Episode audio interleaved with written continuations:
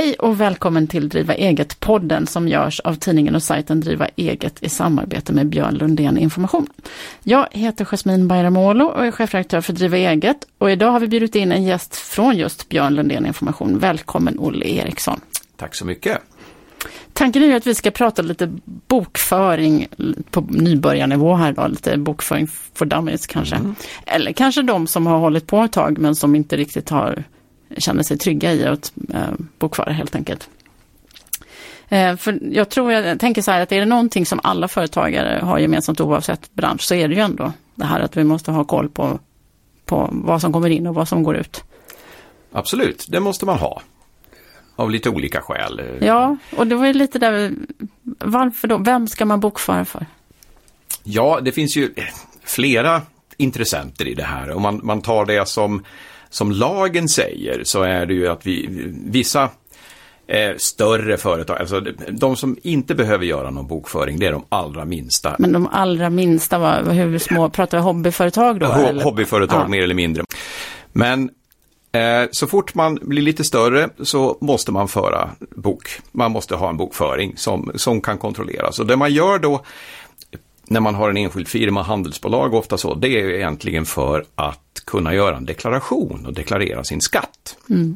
För, eh, ja, till Skatteverket helt enkelt.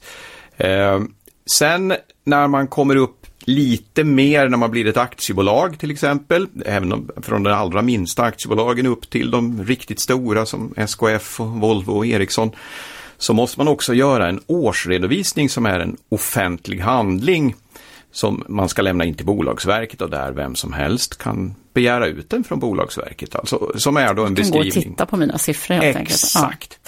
Ja. Eh, så då kommer det till en intressent till och det är liksom Bolagsverket som man då ska lämna in den här till som då ska vara en, en bra eh, en bra sammanfattning av hur bolaget har gått ett år.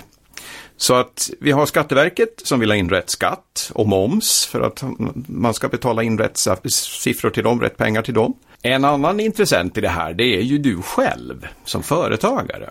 För att de här siffrorna som du matar in i den bokföringen, det är väldigt viktigt för dig för det är där du ser bland annat hur ditt företag går. Du ser vad du får för intäkter, du ser vad du har för kostnader, du kan räkna på olika sätt och se hur eh, det du säljer, tjänar du pengar på det? Har du satt ett för lågt pris? Har du satt ett bra pris? Är det ingen som köper av dig? Har du köpt, satt ett för högt pris? Vad, vad kan du göra liksom? Så det är väldigt viktigt även för dig att hålla koll på dina siffror. Just för din egen uppföljning. Och, och se vad du lägger dina pengar på. Sen har vi också då Bolagsverket, alltså det offentliga, att man gör rätt att man visar korrekta siffror så att vem som helst kan gå in och bedöma ens företag. Och då kan det, tänker jag, att det kanske är för kanske investerare som vill in och köpa in sig, att de ska veta, kunna få del av hur det faktiskt går, eller? Ja, den stora intressenten i de här årsredovisningarna, det brukar vara banken. Okay. För de vill veta hur går företaget eftersom man ofta har lånat ut pengar till dem och att de behöver liksom få en kontroll över det här, över hur det går. Och det som vi, man rapporterar in till Bolagsverket är också det som hamnar sen på eh, UC alla bolag och ja, Exakt, ja. Det, de, de, de här sajterna hämtar sin informa information från Bolagsverket helt enkelt. Men jag tänker, du sitter ju och svarar på frågor. Mm. Eh, alla som utnyttjar era tjänster och mm. som inte riktigt heller har koll eller som får frågor. Ja. Eh, vad är din upplevelse? Är det att de att de är, att företagarna är, för det är väl småföretagare i huvudsak, jag tänker mig. Mycket det och ja. redovisningsbyråer ja. som hjälper småföretagare, ja. Men har man, känner man, tänker du att man är trygg eller finns det luckor liksom? Finns det stora luckor som ni behöver hjälpa till att fylla? Eh, jag tror att det här med att, att se att bokföringen har ett värde för mig som företagare, det sitter lite långt in. Det är inte det första man tänker på. Man mm. ser ofta bokföringen som någonting nödvändigt ont bara för att staten ska ha sina pengar och har jag ett aktiebolag så måste jag lämna in det här till Bolagsverket. Mm. Jag förstår inte riktigt varför jag måste göra det men, men jag ser liksom ingen funktion i det eller ingen fördel med att göra det. Men så det är det som jag tycker är viktigt att, att man liksom ser att ja, men det här fyller en funktion för mig. Hur, men, som företagare. hur, om, hur gör man det då? Vad, vad är det man ska hålla utkik på? Finns det några speciella poster som du tycker man ska liksom... Jag tänkte vi ska, oh, det kanske är för en tidig fråga i det här samtalet, för, för jag tänkte vi ska gå igenom lite av alla, alla delar mm. i det. Men så här bara rakt upp och ner, ett kort svar på något. Eh, det beror lite på var man är någonstans, men säg att, att man är nystartad en viktig sak att hålla reda på är ju eh, kassaflödet, alltså pengar ut och in. Har jag pengar så att jag kan betala ut löner och skatt och moms mm. när det datumet kommer? Så att jag ser till att jag har pengar. Annars är det ju det här just det här med att följa upp det jag säljer. Alltså tjänster eller varor. Att eh, jag tjänar pengar på det. Tar jag rätt pris? Tar jag, vilken produkt är det utav de jag säljer som jag tjänar mest pengar på? Då kanske jag ska koncentrera mig på att göra det. Man kan få en liten överraskning där tänker du? Om man, ja. Att om man verkligen tittar i mm. papperna. Ja. ja. Ja, det låter ju jättebra. Mm. mm. Men du, mm. eh, vad, står, vad står det i bokföringslagen? Liksom mer så här? I bokföringslagen är det ett ramverk som talar om eh, hur vi ska bokföra. Det, det, finns regleringar över hur man bokför olika poster. Eh, sen finns det en statlig expertnämnd som heter Bokföringsnämnden som egentligen tolkar bokföringslagen och kommer med, eh, med eh, uttalanden om hur man ska hantera olika poster. Det betyder att jag som företagare behöver inte sitta och läsa lagen bokstavstroget? Nej, utan du kan gå och titta i eh, i antingen i bokföringsnämndens uttalanden eller också så finns det ett antal olika publikationer som tolkar bokföringsnämndens tolkning av bokföringslagen helt enkelt. Nu blir det jättelätt känner jag. Vilket då gör att just att komma ner till att eh, visa med exempel hur man hanterar olika situationer. För det gör inte bokföringsnämnden, eller de gör det mm. i en mindre omfattning, utan det bland annat vi försöker göra mm. är just det att eh, konkretisera och förklara vad bokföringsnämnden förklarar av vad lagen säger. det blir långt resonemang. Ja. Men du, då tänker jag så här. Eh, hur, eller om vi börjar där då. Hur ofta behöver man egentligen hålla på och bokföra? Eh, det finns det reglerat också. Eh, om man håller, håller på med kontanter, alltså att man, man, man har en butik och säljer saker eh, antingen mot eh, kontanter eller via eh, kreditkort eller Swish, så måste man bokföra det här senast dagen efter man har sålt. Och det är då, man brukar begränsa det till vardagar i alla fall. Har man sålt något på fredagen, har stängt över lördag, söndag så måste man bokföra det på måndag. Eh, här finns det en reglering som säger att om man har ett certifierat kassaregister, vilket man måste ha under vissa förutsättningar, då, en kassaapparat. En alltså. kassaapparat, alltså. precis, ja. som är godkänd av Skatteverket. Då kan man vänta med att bokföra till eh, månaden är slut egentligen. Man, egentligen så säger man att man kan vänta till eh, den, den, den femtonde månaden efter månadens utgång, alltså ungefär när man ska redovisa momsen. Det är det man brukar säga. Och om jag säger att jag är konsult och mm. bara skickar fakturer och mm. inte hanterar kontanter, då, när, hur, då är det inte så viktigt att det går sådär snabbt, eller? Nej, då finns det regler över att om du har en, en omsättning över en viss belopp så kan du vänta till, återigen, månaden efter den månad som den här transaktionen okay. avser för att mm. bokföra det här. Är du riktigt liten så kan du vänta till i stort sett du ska lämna in inkomstdeklarationen för att bokföra det här. Men man kan ju säga det att Då man, man har... Man ta den här plastpåsen och samla sig. Ja, jag vet vad du menar, men helst inte, men helst ja. Inte, ja. Eh, men som tumregel brukar man liksom säga det att, att eh, det, bör vara, det ska vara bokfört när momsen ska redovisas. Ja, och där finns det också lite olika intervall ja. för hur ofta man ja. behöver redovisa momsen. Men du, eh, när jag startade företag för, och det är, det är många år sedan nu, mm. eh, så köpte jag ett bokföringsprogram. Eh, och så mm. tyckte jag att det var jättebesvärligt. slutade med att jag gick till bokhandeln och köpte en bokföringsbok i papper. Mm. Ja, och sen så skrev jag fel konto, konton där och så fick jag köpa en ny bok och sen jag vet inte hur många böcker innan jag hittade vad jag skulle ha för någonting. Mm. Eh, ja, för mig blev det mer översiktligt att jag såg det på papper framför mig. Bra eller dåligt? Har du, gör du någon värdering i det? Eh, det är fortfarande tillåtet att föra bok på papper, men eh, du vinner så mycket på att använda ett system. För du, du, det hjälper till att hålla reda på saker, det, är, det minimerar vissa fel. Problem skriker man- om man gör nå- något galet. Exakt, och den summerar på ett sätt som, du, som, skulle, som funkar bra, så att säga.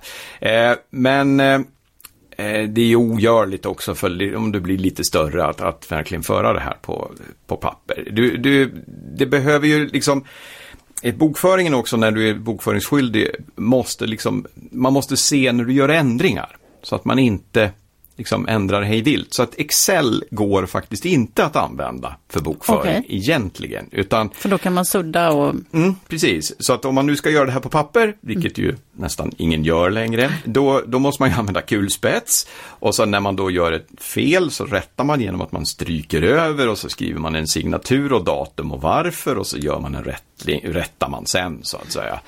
I eh, bokföringssystemet så loggas allting sånt här.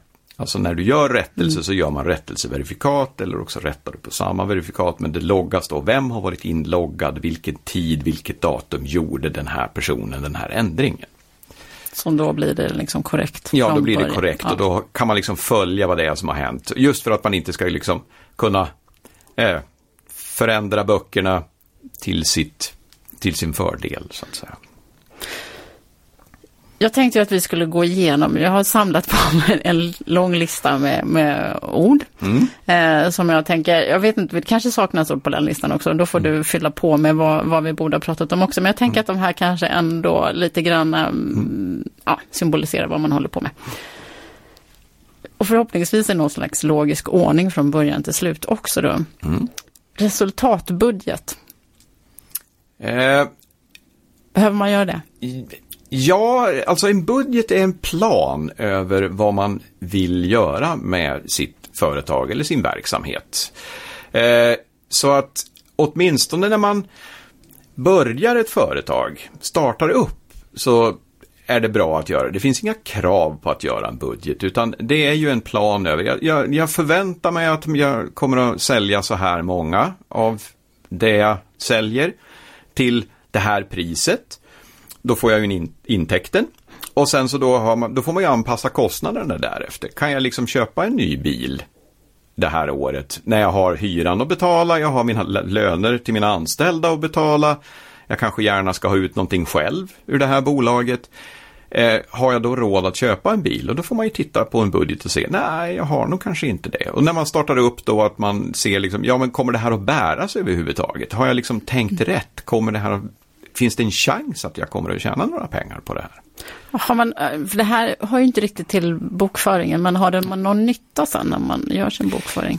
Ja, eh, det beror ju på hur fint man har gjort budgeten. Alltså, hur, alltså är det ner på månad, då kan man ju följa upp eh, sitt månadsresultat. Alltså hur gick den här månaden jämfört med hur jag hade förväntat mig att den skulle gå, hur jag planerade att den skulle gå. Och så får man då se att, ja, okej, eh, det avviker, det kommer det alltid att göra. Träffar man budgeten precis då, ja, det, det händer inte så ofta, men då avviker, då får man ju analysera varför det avviker. Var det för att jag tänkte fel när jag gjorde min budget, eller är det någonting som har förändrats väldigt mycket? Eh, Och det är därför det avviker. Säljer jag mycket mer eller säljer jag i värsta fall mycket mindre och vad beror det på? Så man kan använda det alltså som ett verktyg för att sköta, för att följa upp hur verksamheten går. Avskrivningar, Mm. hur hanterar man det som bokföring? Eh, Och vad är du får få börja med att förklara vad allting är också. Ja, avskrivningar är ju alltså när man köper in vissa saker, man pratar om tillgångar, vilket är alltså eh, saker som man förväntar sig använda över en längre tid, över flera år. Man brukar prata om att det ska ha en livslängd i verksamheten. Vi ska använda den i verksamheten i över tre år. Jag tänker en dator till exempel. Ja, en dator en är är, är ju nej, eller de går inte så. Ja, en dator numera är ju, det är ju inte ofta man lyckas använda en sån i tre år. Den, den går oftast sönder. Ja, bättre datorer ja. Eh, kanske kan hålla i längre tid, men annars så säger man nästan att det är under tre år. Eh, det finns också en annan regel i det här, antingen en livslängd i företaget på över tre år, eller också att den kostar mer än ett halvt prisbasbelopp. Det är en regel man har satt ja. från Skatteverket som säger alltså att om någonting kostar mer än ett halvt prisbasbelopp, då ska man ta upp det som en tillgång i balansräkningen. Och det som händer då, eller om man har en längre livslängd. Vi, vi, kan ta ett exempel, en bil till exempel. Om man köper in en, en bil i sitt företag som man ska använda i verksamheten. Så kostar ju den mer än ett halvt prisbasbelopp som är 22 750 kronor just nu i 2018. Eh, då bokar man upp den på ett balanskonto och då får man ju ingen påverkan på resultaträkningen. Alltså det blir ingen kostnad för det här utan det blir en tillgång. Det är alltså någonting som vi har i företaget. Men när vi börjar Fast använda... det kostar ju ändå när jag köper. Ja, det kostar ju. Du gör en utbetalning alltså. Du får ju betala för den. Men den påverkar inte resultaträkningen, alltså det blir ingen kostnad förrän du börjar skriva av på den, alltså göra avskrivningar.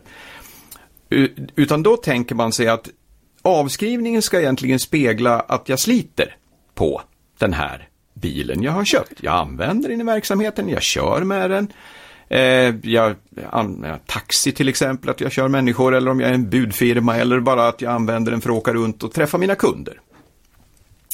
Så sliter jag ju på den och den kommer ju då att minska i värde och det ser man ju definitivt på när man mm. en gång i tiden ska sälja den, att den har minskat i värde.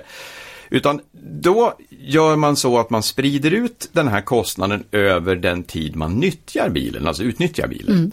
Och eh, sen så är det här bokföring som man jobbar ofta med schabloner och sådana saker för man ska bedöma då den här livslängden. Men eh, under vissa förutsättningar så kan man sätta eh, en, en, en, en en tänkt tid på det här och eh, ofta sätter man fem år på sådana inventarier, alltså, eller sådana tillgångar som bilen är. Där, eh, så man skriver av lika mycket varje år. Så att köper du en bil för, som kostar 100 000 så skriver du av den över fem år, då brukar man använda en linjär avskrivning.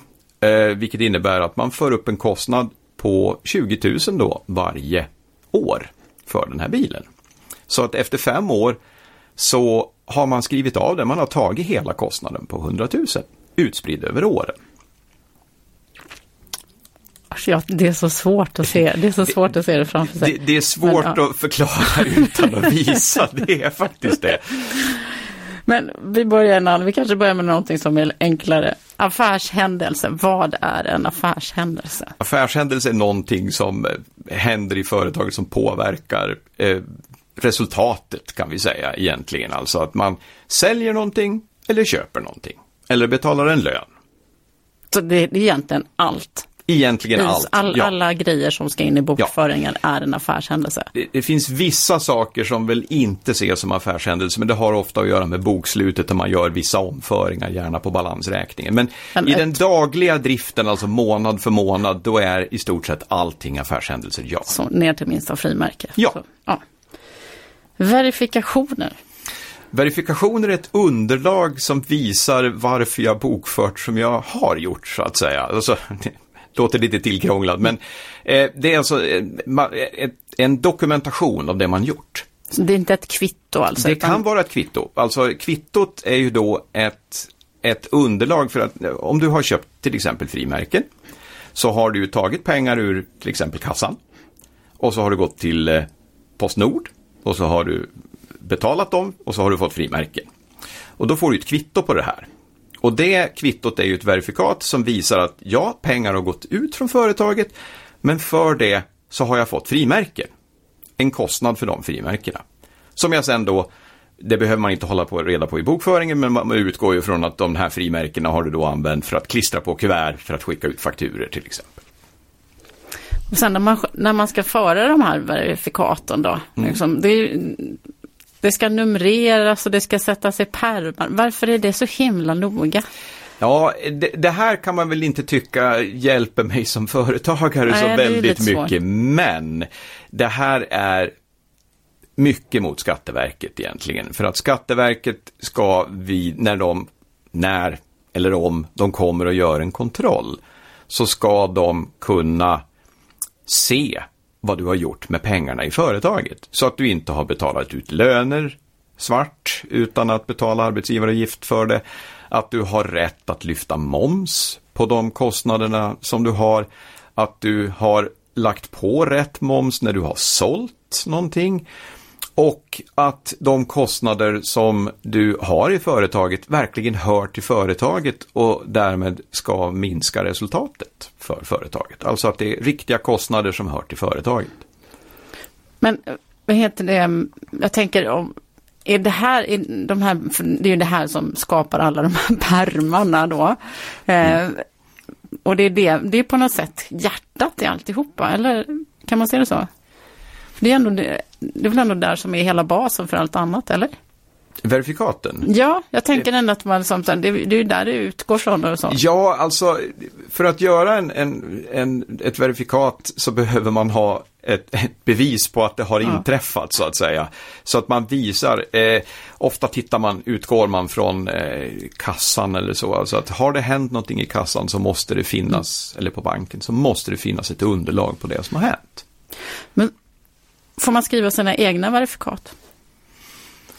Det kan man få göra. Men eh, om Skatteverket gör en kontroll så har väl de ett mindre värde om du verkligen har ett kvitto eller en, en faktura i grunden. Mm.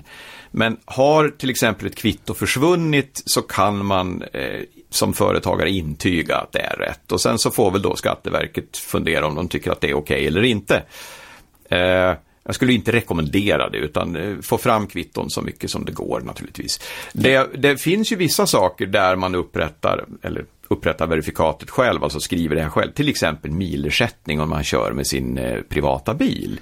Då är det ju jag som lämnar en reseräkning till företaget mm. och då intygar ju jag att det här är faktiskt sånt jag kör till tjänsten. Och det, och det kan inte de kolla sen då, eller kan de det? De kan kolla, Skatteverket eh, just när det gäller bilar eh, kräver i stort sett att du för en körjournal där du då kan se att ja men den här milen som jag då har begärt tillbaka av företaget har jag kört det datumet mellan de här punkterna Även. för att besöka en kund. Även om det är min privata bil alltså? Eh, mindre benäget då, men, mm. men då eh, måste man intyga på kör, alltså på, på reseräkningen som det heter att man mm. lämnar in då, att, att jag kört i tjänsten och då får man intyga på den att jag kört mellan och ja, och för och, och att. Och varför man ja, ja, precis. Det här med, jag tänker så här, jag har en massa kvitton och sen så för jag in det där och sen upptäcker jag att men jag har ett kvitto som egentligen skulle ha bokförts för en månad sedan. Då. Mm. Nu har jag redan, alltså, vad gör man med det? Kan man, är det någon som kan komma och, och slå på en för att, det, för att de inte är i datum, måste de vara i datumordning? Liksom? De behöver inte längre vara i datumordning faktiskt. Utan det viktiga är att eh, att det fört, bokfört ändå i rätt period och det har mest att göra med moms egentligen. rätt period? Alltså månad, rätt ah, okay. månad för att, för att det, det, har med momsen att göra. Att, att man får inte lyfta ingående moms, alltså den moms som är på fakturer och kvitton för tidigt. Utan man måste ha antingen betalat eller fått leverans av det man har köpt för att man ska få lyfta momsen.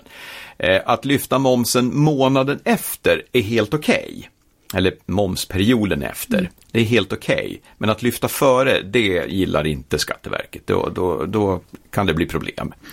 Eh, så att, som svar på frågan, ja, eh, om du hittar ett kvitto som hör till april i maj, boka det då i maj. Om du har stängt april, alltså om, om april är klart, liksom, mm. så boka det då. Det, det, det är så man gör helt enkelt behöver man inte få superpanik för det i alla fall. Nej, absolut Nej. inte. Baskontoplan finns det ju någonting som heter. Mm. Vad, beskriv det, vad är det? Baskontoplanen är en, den heter EU-bas. Det, mm. det är en gemensam kontoplan för Europa som har tagits fram. Eh, som ger exempel på standardkonton man använder för att eh, få så likvärdig redovisning som möjligt. Alltså man ska liksom känna igen sig väldigt tydligt i, i hur ett företag bygger upp sin redovisning. Eh, Eh, när det där kom, jag tror den första baskontoplanen som heter EU-bas var från 96, tror jag den första kom. Eh, Sverige var de som, vi hoppade på det där direkt. Vi tyckte att det här förenklar ju så oerhört mycket för att den, hur baskontoplanen är uppbyggd, det är också så som årsredovisningen som vi ska lämna för ett aktiebolag är uppbyggd och hur deklarationen är uppbyggd.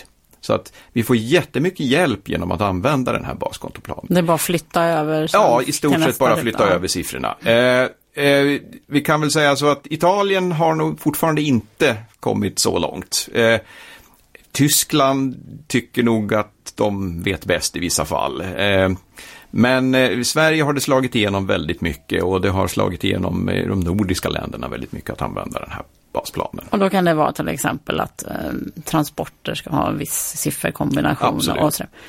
Man, man, ofta känner man igen sig väldigt väl till exempel i en balansräkning där eh, konto 10 någonting eh, är immateriella anläggningstillgångar. Det är liksom det första man bokar upp och längst ner på tillgångssidan i balansräkning så har vi kassa och bank. Och eh, på skuldsidan så, så börjar det med det egna kapitalet, alltså det som ägarna själva har petat in och så slutar det egentligen med, med eh, eh skatteskulder och sådana saker. Skatteskulder. Balansräkning ska du beskriva det. Du återkommer till det. Ja. Vad, är, eller, vad är det då? Man kan säga att, att bokföringen mynnar ut i två delar. Det ena är en balansräkning och det andra är en resultaträkning. Man kan säga att balansräkningen är en ögonblicksbild av hur företaget ser ut precis det datum då man tittar på det. Till exempel sista december eller vad det är. Resultaträkningen det är en sammanfattning av alltså, intäkter och kostnader över ett år. Så de här hänger ihop och ska balansera. Och, eh, Men borde inte det vara samma sak, eller tänker jag fel? Ja, alltså, Vad är det som kan skilja? Liksom? Eh, balansräkningen talar ju om vilka tillgångar företaget har i form av maskiner, inventarier, kundfordringar och till slut pengar, kassabank. Eh, skuldsidan talar om hur har vi finansierat de tillgångar vi har. Har vi lånat pengar i bank? Är vi skyldig våra leverantörer pengar? Eh, har vi petat in dem själv genom att vi har ett eget kapital? Det är liksom det som, de hänger ihop på den sidan. Alltså de hänger ihop så. Och eh, om man tittar på resultaträkningen så är det, talar ju om då att ja men de här pengarna har vi tjänat. Och för de pengarna har vi köpt material för att tjäna pengarna, så att säga, för att tillverka det vi gör eller sälja, köpa in saker för att sälja. Vi har betalat personal, vi har betalat eh, för att kunna ha en verksamhet, vi har betalat hyror och eh, kontorspapper och alla sådana saker. Och så till slut då så får man ett resultat som är skillnaden mellan det vi har tjänat, inkomster och eh, utgifterna, kostnaderna vi har haft. Men det säger egentligen ingenting om vad det finns för värde i företaget? Ingenting om utan värdet, utan mer hur det har gått under året. Vilken är viktigast att ha koll på? Hmm. Eller kan man, man kan inte glömma någon? Nej, man kan inte glömma någon. Nej, det, det, det beror lite på. Eh, många stirrar sig väldigt blind på resultaträkningen. Hur går företaget? Mm. För det är ju liksom det som ändå känns närmast en själv. Att ja, men det, jag, jag har fått in pengar och så har jag betalat saker och vad blev det något över? Men eh, balansräkningen är också oerhört viktig för att se hur mår ett företag just nu. Liksom. Alltså, eh, kan vi betala våra skulder? Har vi pengar så att vi kan betala våra skulder inom den tid som de förfaller? Eller är det så att vi har för lite pengar? Ja, men då ligger vi lite illa till. Eh, hur har vi finansierat våra tillgångar? Har vi lånat alla pengar för att köpa våra eh, maskiner? Det kanske inte är jättebra. Det kanske är bra om vi hade åtminstone lagt in lite egna pengar för att då blir vi ju lite tryggare. Det, blir, det, det blir inte så känsligt om banken plötsligt skulle höja, höja räntan eller vilja, vilja ha tillbaka sina pengar av någon anledning. Ja, då sen hade jag en annan fråga här likviditet, hopp- nu hoppar vi fram och Ja, tillbaka, bra. det, kommer, in- det blev ingen ordning på det här känner jag. Likviditet, hur beskriver man det? Likviditet handlar om eh, likvida medel, pengar. Eh, hur ser, ja, hur man, om man frågar hur ser min likviditet ut så handlar det om hur mycket pengar har jag egentligen. Och eh, har jag pengar så att jag kan betala mina skulder inom den närmsta framtiden. Man brukar prata om att man gör en likviditetsbudget om man är lite osäker på det här. Man tittar alltså på vad förväntar jag mig att jag ska få för inflöden av pengar genom att jag säljer. Och vad ska jag betala för det? Jo, jag ska betala löner den 25, annars blir det inget bra. Jag ska betala momsen den 12 och arbetsgivaravgifter och, och skatt för mina anställda den 12, annars blir det inget bra. Ja. Sen finns det några skillnader på intäkter och inkomster. Inkomster handlar om inbetalningar kan vi säga egentligen. Alltså det handlar om... Jag har skickat en faktura. Jag har och skickat en faktura och så får man betalning, då Ja. får du liksom en inkomst. Intäkten är det som kunden betalar för, alltså eh, den intäkten du får, det är alltså det som står på fakturan att jag har sålt 100 timmar av 1000 kronor. De 10 000 kronorna är din intäkt. Det är det som man bokför upp som en intäkt i eh, resultaträkningen. Inkomsten har med betalningsflödet att göra egentligen och det påverkar då mer balansräkningen. Samma sak då på, på eh, kostnadssidan, att en kostnad är det som du bokför och en utgift är egentligen betalningsflödet. Behöver jag hålla isär det där när jag jobbar med min bokföring?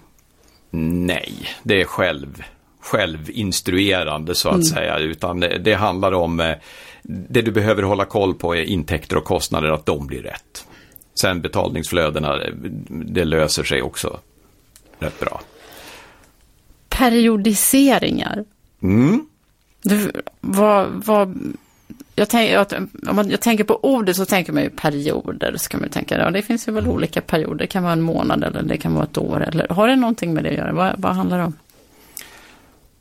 Periodiseringar handlar om att en intäkt och kostnad ska hamna i rätt period. Alltså att man ska matcha ihop de här så att man får det på rätt ställe.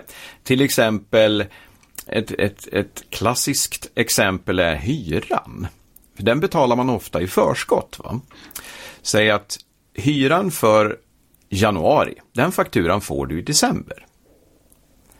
Eh, och då är det ju enkelt att boka upp fakturan i december för den ska ju betalas antagligen i december.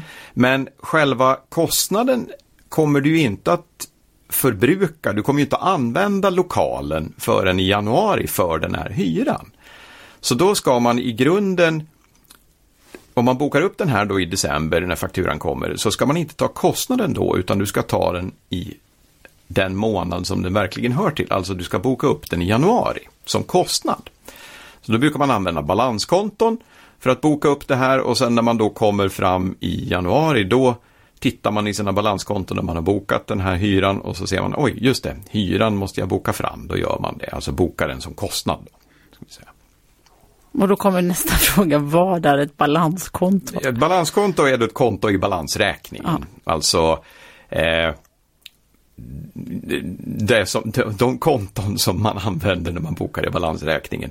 De börjar på siffran 1 om man använder baskontoplanen. Eh, och eh, siffran 1 då, då är det en tillgång. Och börjar det på siffran 2 då är det antingen eget kapital eller en skuld. Men om man tänker då, och tar exemplet med hyran just då. Mm. Eh, och då ska man göra det, de här överflyttningarna varje månad, så det räcker inte att man gör det en gång om året. Eh, det beror lite på hur bra resultat man vill ha månadsvis. Man måste göra det vid bokslutet för att få ett rättvisande resultat eh, i bokslutet eftersom eh, där är beskattningen baserad på det resultatet till exempel. Och då, då, då är det väldigt viktigt att det blir rätt. Men eh, det är ju också det, om man nu verkligen vill följa sin, eh, sitt företags ekonomiska utveckling, eh, vad som händer i företaget, då behöver man nog göra det här varje månad, ja. Att hålla koll på de här kostnaderna så att man ser till att de intäkter som jag har, alltså det jobb jag har gjort i till exempel juni, verkligen att jag får den eh, intäkten i juni. För jag, oftast så fakturerar jag ju i efterskott. Säg att det jobb jag gör i juni, om jag är konsult, det sätter jag mig ner i början på juli och fakturerar ut. Men det är ju inte i juli som jag har gjort jobbet, som jag har tjänat pengarna på, utan det är ju faktiskt i juni. Och då ska man se till att det hamnar i juni.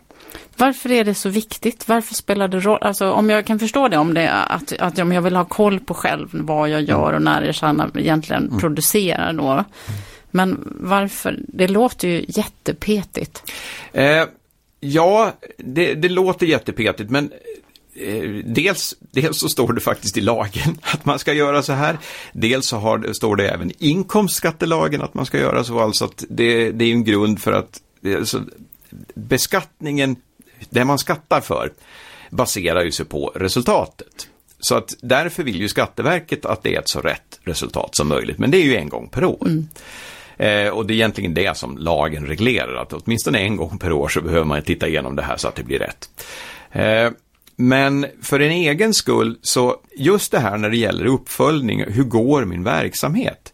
Så är det också viktigt att göra det här. Eh, till exempel om du har en butik så, så kan det ju vara viktigt att se hur, eh, hur säsonger varierar. Alltså eh, säljer nästan ingenting i juli, ja men då kanske är det till och med så att jag kan stänga och ge alla semester så, så har jag inte så stora kostnader då. Eh, och vid jul, då säljer jag väldigt mycket, då kanske det är så att jag behöver faktiskt ta in någon extra personal eller se till att jag har köpt in saker. Så att jag, har, eh, så att jag kan sälja väldigt mycket vid jul. Så att det, det, är just det här att, att, följa upp hur går det under året mm. som är det viktiga, att det blir periodiserat i rätt period. För, och i, i, en förlängning så är ju det här, alltså eh, månadsboksluten då, en, eh, ett beslutsunderlag för företaget. Om man har ett större företag där man har en styrelse som ska fatta ibland då väldigt drastiska beslut. Jag menar, Ser man eh, flera månader att det går väldigt dåligt, ja, vad ska vi göra? Ska vi faktiskt sparka personal? Eller ska vi lägga ner till och med? Så att det... Men det här låter egentligen som att det är någonting som vi borde bli lite duktigare på, liksom, eller? Ja, det, det, det finns många företagare som, som känner det här ändå. Mm. Man har en stor erfarenhet, man har liksom en ryggmärgskänsla ja. för att ja, det här kändes bra liksom. Eh, men eh, jag tror att för många skulle det kunna bli mer konkret om man verkligen skötte siffrorna, mm. gjorde periodiseringarna och tittade på det här eh, på månadsresultatet och fick hjälp eller lärde sig att analysera det här. Och man behöver ju liksom inte titta på varje konto i, i eh, resultaträkningen. Jag menar, om du har köpt mer eller mindre frimärken, det är inte det som är det viktiga, utan det är liksom titta på vissa saker, till exempel nyckeltal. Alltså nyckeltal är man, man, man eh, analyserar med hjälp av att räkna ut procentsatser och ut, se utveckling i saker och ting. Då väljer man några faktorer, ja, så man precis. tittar inte på allt. Nej, liksom. man, man, väljer ut det som är viktigt för branschen. Eh, till exempel en restaurang, det är väldigt viktigt att se att jag gör rätt påslag. Alltså att eh, jag tar rätt betalt för den mat jag säljer. Så att om jag säljer någonting väldigt dyrt, så att, eller någonting som kostar väldigt mycket, att jag tar rätt pris för det. eller slänger jag, mindre. Eller, eller, eller slänger mindre, precis. Eh, eh, så att där kan, ju, där kan det vara det som är väldigt viktigt. När du är du konsult så gäller det att se till, då kan det ju till exempel vara debiteringsgraden. Alltså hur mycket av min arbetstid kan jag faktiskt fakturera ut på mina kunder. Eh, ju högre desto bättre ofta. Så att eh, man, man, att man följer upp det här. Eh, och utifrån de förutsättningar man har i sitt företag. Hur många nyckeltal tycker du? Säga att man, nu pratar vi inte om det jättestora aktiebolaget, utan man säger att man är en mindre konsultfirma, man kanske är. Hur många nyckeltal ska man fokusera på? När blir det för, när blir det för mycket? Alltså egentligen så, jag tror man skulle kanske börja med ett. Alltså det, det börja med det, ett, ja. liksom. Titta på till exempel debiteringsgraden. Hur många timmar lyckades vi få ut den här månaden? Mm. Det, det, det, är liksom det, är det viktiga i en konsultfirma. Sen kan det ju vara viktigt att titta på det här med, med, om man säljer olika saker då, just att hur går varje del av min verksamhet? Alltså om jag är eh, konsult och säljer, liksom, om du är redovisningskonsult till exempel, och så säljer du dels löpande bokföring. Och så säljer du också tjänsten lön till ett annat pris. Alltså att du tar hand om lönerna. Och sen så har du lite konsulting, alltså lite mer avancerade saker. Skatterådgivning kanske till och med. Att du tittar på de tre grejerna då. Liksom att ja, eh, vi tjänar jättebra med pengar på skattekonsulting. Det, det, är inte jättemånga timmar men vi tar väldigt bra betalt mm. för det och kunderna är nöjda och kommer tillbaka och så köper de lite till. Eh, lönerna det är också rätt så svårt så där tar vi bra betalt men där är det också väldigt många timmar vilket gör ja men det är jättebra. Men den löpande redovisningen där finns det så oerhört många som kan konkurrera med mig så där kan jag inte ta ett så högt pris. Nej. Men det tar väldigt många timmar och jag kanske inte tjänar så mycket pengar, det kanske bara går runt för mig. Då är frågan, ska jag fortsätta med löpande bokföring? Eller ska jag koncentrera mig på att sälja skattetimmar? Ja, det Går det? Ja, ja, ja, alltså, men det är ju det som man får titta på det komplicerade. Att jag kanske inte kan sälja några skattetimmar om jag inte gör löpande bokföring. Man får väga det mot Då får man titta ja. på, ja men då kanske jag måste fortsätta med löpande bokföring. Går inte jättebra, men i och med att jag då får sälja massa skattetimmar så så ja, men då tjänar jag bra med pengar ändå. Ja, men okej, okay, då, då fortsätter vi med löpande bokföring. Men vi kanske kan titta på att effektivisera den löpande bokföringen genom att använda mer automatiserade funktioner. Omsättning. Mm. Det är ju sån här mm, som, som vi som journalister älskar. Så här, det är så här rubriker hela tiden. Höjde omsättning med 434 procent på ett år. Eh, man kan säga att omsättningen är din huvudintäkt. Alltså det är liksom det som företaget är tänkt att tjäna pengar på. Alltså om du är konsult, det är ju den intäkt du har för dina konsulttimmar. Eh, man kan också tänka sig att eh, du har andra intäkter. Eh, till exempel om du sitter i ett stort fint kontors, kontorslokal Eh, Eh, men så har du lite, eh, lite plats över så kanske du hyr ut det till en kollega som sitter där eh, och jobbar eller en kompis. Och den intäkten är ju då en sidointäkt egentligen. Så att den brukar man inte räkna med i omsättningen. Du, du, du blir ju inte duktigare på det du gör. Du gör ju inte ett bättre jobb eller tjänar mer pengar. Ja, du gör det ju lite grann. Men du, det, det, är inte det man tittar på i företagets utveckling när man pratar om omsättning. Alltså det som är vid sidan av. Utan då tittar man på det som det är liksom tänkt att du ska göra. Men skulle du vilja utveckla ditt företag så att du också hyr ut lokaler, då blir ju också då naturligtvis lokaluthyrning en del av din omsättning. Sen om man tittar på när man pratar om eh, i årsredovisningar och, och eh, mer officiella dokument och när man tittar på beskattning, då tittar man liksom, då är omsättning, det är egentligen vad du har sålt för. Ja, alltså. för jag tänker så här, om vi säger att jag tillverkar någonting. Mm. Jag eh, säljer skor. Mm. Och jag säljer jättemycket skor. Men jag har ju ganska stor kostnad för att låta producera de här skorna också. Men, ja. men omsättningen är ändå hela den summan som jag säljer för. Ja. ja. Så det säger egentligen, omsättningen säger egentligen ingenting om hur mycket pengar jag tjänar, vad som är mitt resultat. Nej, utan det, det, det, det, visar på hur, hur, egentligen, hur du säljer. Man brukar prata om nettoomsättning och då tar man liksom hänsyn till att eh, eventuella rabatter som du lämnar, att man drar av sådana saker. Okej. Okay. Mm. Och bruttoomsättning? Ja, det är liksom alltihop, då är det Tutti. Ja. Man brukar egentligen bara prata om omsättning okay. så att säga. Ja. Men heter det, det finns ju något ord som heter avstämningar också. Mm. När, när man har gjort klart ett, ett år, alltså ett, ett beskattningsår eller ett, ett bokslutsår, alltså när man har gjort 12 månader, då måste man göra avstämningar. Och avstämningar där det innebär att man måste kolla igenom hela balansräkningen, alla konton som finns i balansräkningen och eh, verifiera dem mot en verklighet. Alltså det enklaste exemplet är man tittar på vad som finns bokfört på bankkontot och så tittar man på kontoutdraget som man fått från banken och så ser man att de siffrorna stämmer. Och gör de inte det, då måste man se till att bokföringen stämmer med bankkontoutdraget. Man, ser att bank, man säger att bankkontoutdraget i verkligheten, det är det riktiga. man, man utgår från att banken aldrig gör fel, men eh, oftast är det så att banken har rätt. Så därför så ska man se till att bokföringen stämmer mot eh, mot kontoutdraget eller mot en verklighet. Det kan vara kontoutdrag, eh, lagerinventering till exempel, att man ska ju räkna allting som finns i lagret en gång per år och se till att det stämmer mot det lager som man har bokfört. Eh, vi har skattekontoutdraget som fungerar som ett bankkontoutdrag ungefär, se att det stämmer mot det. Och att eh, kundreskontra, alltså den, den lista över de fordringar man har på kunder, stämmer mot det som jag har i bokföringen. Men om det säger att det inte stämmer då? Hur, ja. hur mycket får det diffa?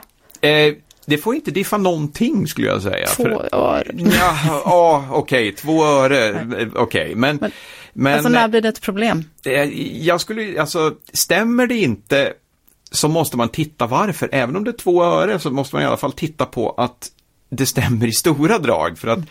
även en differens på två öre, lite extremt, men i alla fall, kan ju tyda på att jag har gjort stora fel åt bägge håll, både på, på till, på, liksom, att jag har både plus och minus som är mm. fel i det här balanskontot.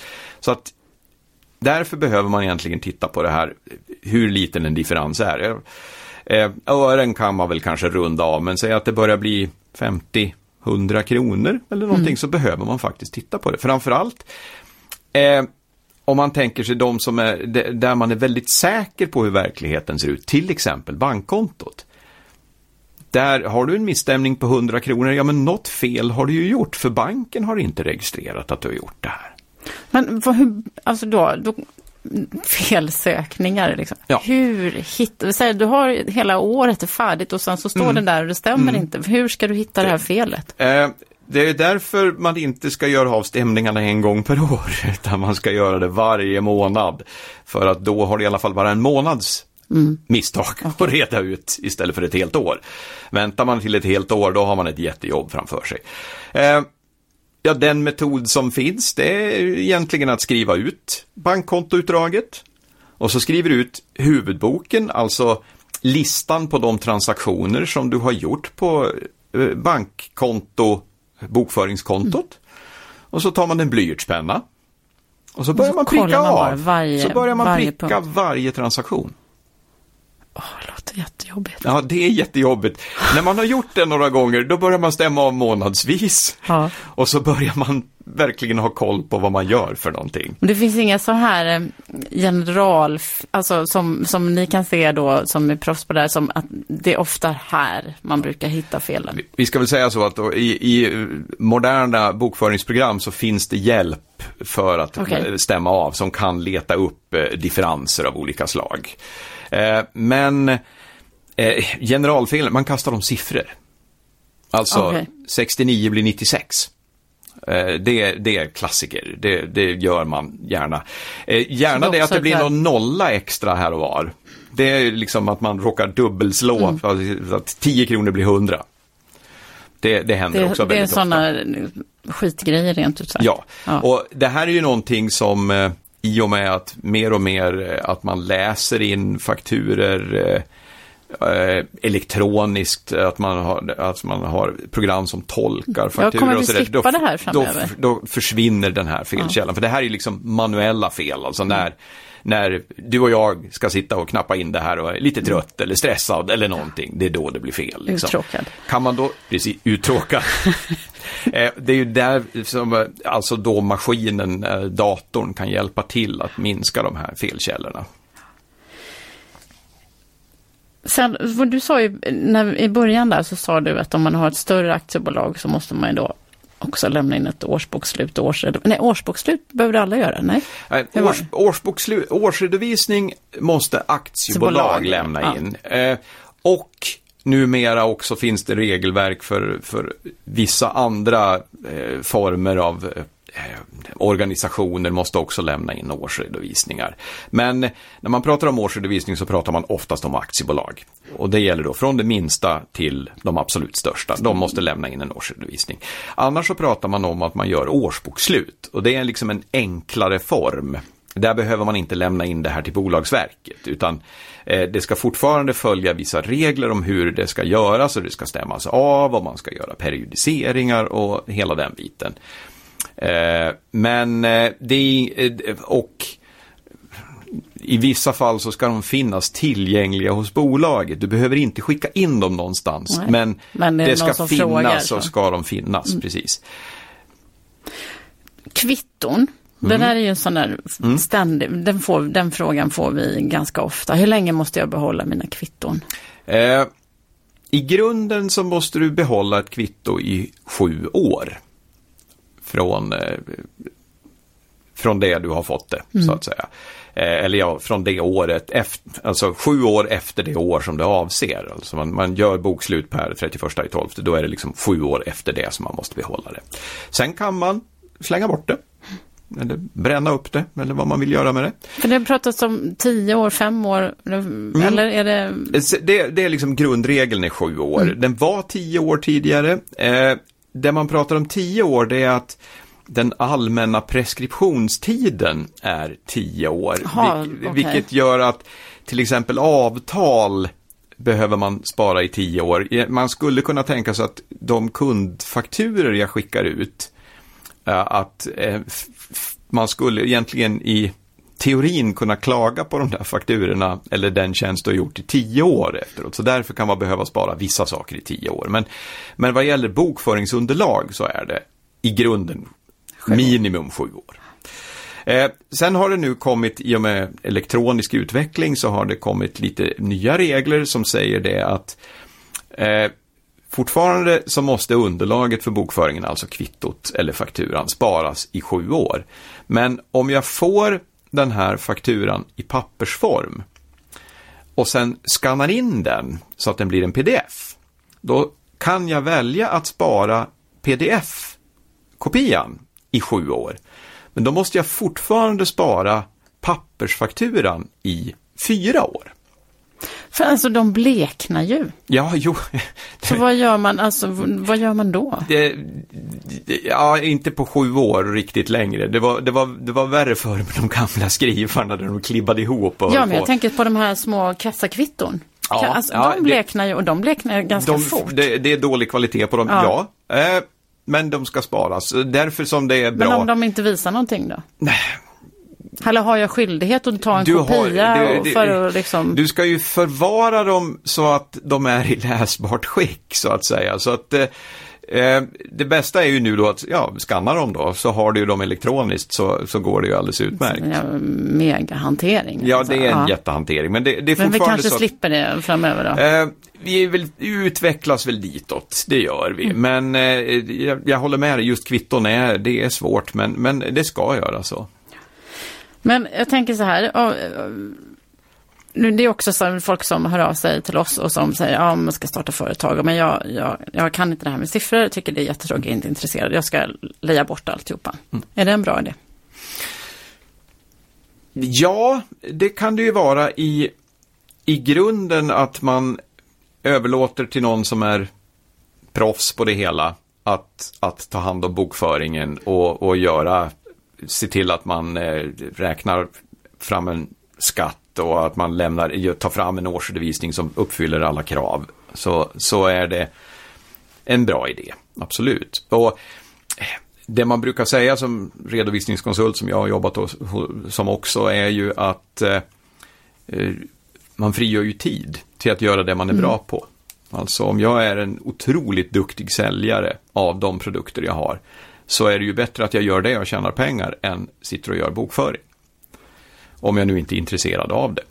Eh, man ska ju vara lite uppmärksam på, man måste ju fortfarande, man kan liksom inte bara släppa det här, man måste ju ändå vara med i vad som händer eftersom eh, även om man lämnar iväg det här så är man ju som företagare ändå ansvarig för vad som händer. Ja, för jag tänker att det är ju jag som företagare som skriver på det där som man ska skicka in. sen. Absolut. Du skriver ju på och är ansvarig både för årsredovisning om du har ett aktiebolag och för eh, deklarationen för, för, för skatten.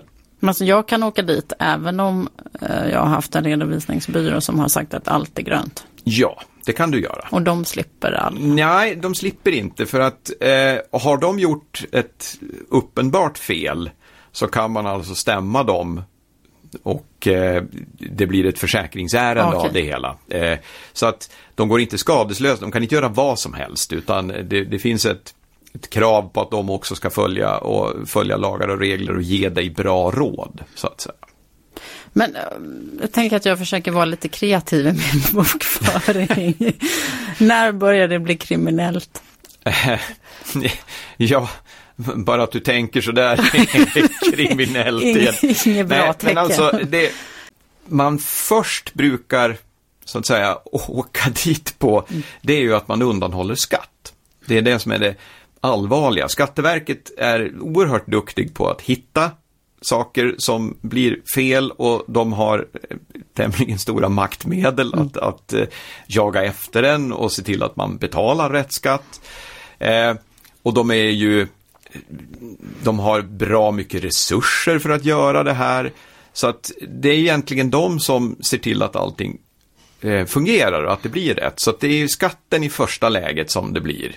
Sen eh, har det blivit något litet fel i bokföringen men ändå att skatten är rätt, då är det inte så många som bryr sig om det. Eh, där kan det ju bli besvärligt om man börjar eh, även om man då skattar rätt, visa ett, konstigt, ett, ett annat resultat än det riktiga för andra intressenter, till exempel investerare eller, eh, eller banken då som har lånat ut pengar, att man, man liksom eh, lurar dem. Och där har vi ju det här med, med börsbolag då, det här med insideraffärer, att vissa får viss information före andra som inte är tillåtet. Eh, de kan ju skatta rätt, men, men då är det andra människor, då, då skadar man andra genom att då man, man lurar investerare och, och andra. Tillbaks lite till det jag frågade dig förut, för jag släppte det fel stund insåg jag. Eh, om jag nu tänker att jag ska lämna ifrån mig bokföringen, fast jag kanske inte vill lämna ifrån mig allt. Vad, vad ska jag göra själv? Eh, det som man brukar se till att företaget själv gör, det är att fakturera sina kunder. För Det är det som det är svårt att förmedla det till en redovisningskonsult som gör faktureringen åt den, utan det brukar man definitivt försöka behålla själv. För att det är enklast och man vet ju, kommer förhoppningsvis ihåg vad det är man, man har gjort för kunden. Så att det brukar man behålla och sen så ser man bara till att redovisningsbyrån får eh, den informationen om vad man fakturerat. Eh, I moderna system så kan man ju också eh, jobba i samma system så du kan få som företagare då få tillgång till just den här att göra fakturer så att ni gör det i samma system. Då behöver ni liksom inte ens lämna över något material eller kopior på Okej. fakturer till redovisningsbyrån utan allt finns, finns i samma system. Sen en annan sak som brukar underlätta det är ju det att man, eh, sina utlägg, att man håller koll på dem och ser till att de fungerar. Alltså att man eh, sammanställer dem på ett vettigt sätt. Har man ett kreditkort så att man, man verkligen ser till att alla kvitton finns. Och, eh, I och med ny teknik så finns det ju appar för det här där man skannar av sina kvitton. Eh, vilket ju då, som vi pratade om tidigare, innebär att man kan inte kasta det kvittot. Men redovisnings... Fyra år var det, En fyra år, Ja. precis. Redovisningsbyrån får i alla fall informationen snabbt, enkelt. Och eh, de får en kopia direkt på, på kvittot. Och det, det kommer inte att försvinna i handskfacket på bilen eller i någon väska någonstans. Eh, sen är det ju det man också ska ställa krav på, tycker jag, på redovisningsbyrån och det är just den här uppföljningen. Att man får en rapport varje månad från eh, redovisningsbyrån över hur gick förra månaden. Alltså intäkter, kostnader, avstämt och klart så att jag kan lita på de här siffrorna och då ser jag ju det. Hur, hur gick min förra månad? Och att man då engagerar sig i det och tittar liksom på intäkter och kostnader och, och ställer frågor till byrån. Varför blev det så här? Vad är, vad är det här för kostnad? Så att man, man är med på hur det fungerar. Att man är med på att man är med i matchen. Och, Man får en liten guidning där Ja. också för att förstå då. man ska ungefär. använda byrån till att just hjälpa sig att, att förstå de här siffrorna och, och också vara engagerad i de här siffrorna. Det här är viktiga saker som sagt. För att om inte annat så utmynnar det i att man ska betala skatt. När blir det roligt då med bokföring? Ja, men det är ju just när du får till de här analyserna och verkligen kan använda de här siffrorna till någonting annat än att räkna ut skatten. Utan just att se, ja just det, det, det, det, det här jag tjänar pengarna på. Och vad händer då om jag lyckas sälja lite till? Ja men titta, då blev resultatet ännu bättre. Jag fick en bra utväxling på det. Och vad ska jag utveckla för produkter? Vad, vad, vad, hur, hur går den här produkten? Är det någonting som jag ska göra mer av eller är det någonting som jag måste göra? Mm. Eller är det någonting jag ska lägga ner? Vi tar med oss det. Mm. Att vi ska hitta bra saker där för att göra mm. våra företag ännu mer framgångsrika. Mm. Tack för att du kom till podden. Tack för att jag fick komma hit. Jag tänkte också bara tipsa om att Bokföringsnämnden som vi pratade om förut eh, har en liten skrift som heter Att föra bok. Där man går igenom grunderna i hur man bokför lite grann. Väldigt enkelt, men alltså inte, det är ingen djupdykning. Men det är i alla fall en bra start kanske om man vill få något kläm på det där. bfn.se, där kan man ladda ner den gratis.